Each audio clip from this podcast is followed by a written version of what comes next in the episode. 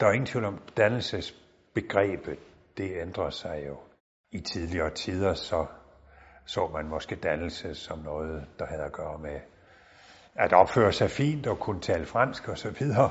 Det er vi heldigvis kommet væk fra. Og der vil altid være en diskussion om, hvad der er vigtigst. Men den diskussion er jo også god i sig selv. Altså selve det at, at være optaget af, at noget er bedre end andet, og at nogen er bedre end andre, nogen har talent, og hvis de øver sig, så kan de nå rigtig langt. Det er også en form for, for dannelsesbegreb.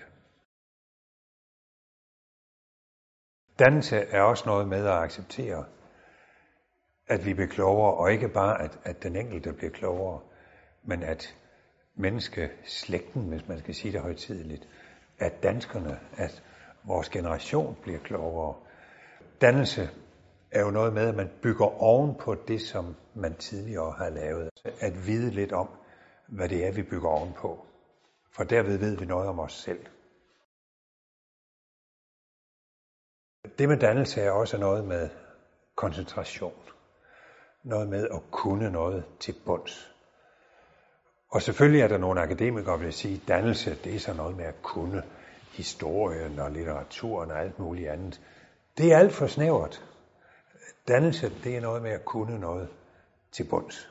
Og derfor er en håndværksuddannelse nøjagtigt lige så almen som en uddannelse i, i nogle humanistiske fag som dansk og historie og musik osv. Når man tænker på, hvad det her Danmark er berømt for, så er det jo ikke noget med, med læsning og klogskab af forskellige art, bortset fra Grundtvig og Kirkegaard og nogle andre. Nej, det vi lever af her i landet, det er ikke mindst godt håndværk. Det er det, vi er kendt på. Mode, mad, design, møbler, arkitektur.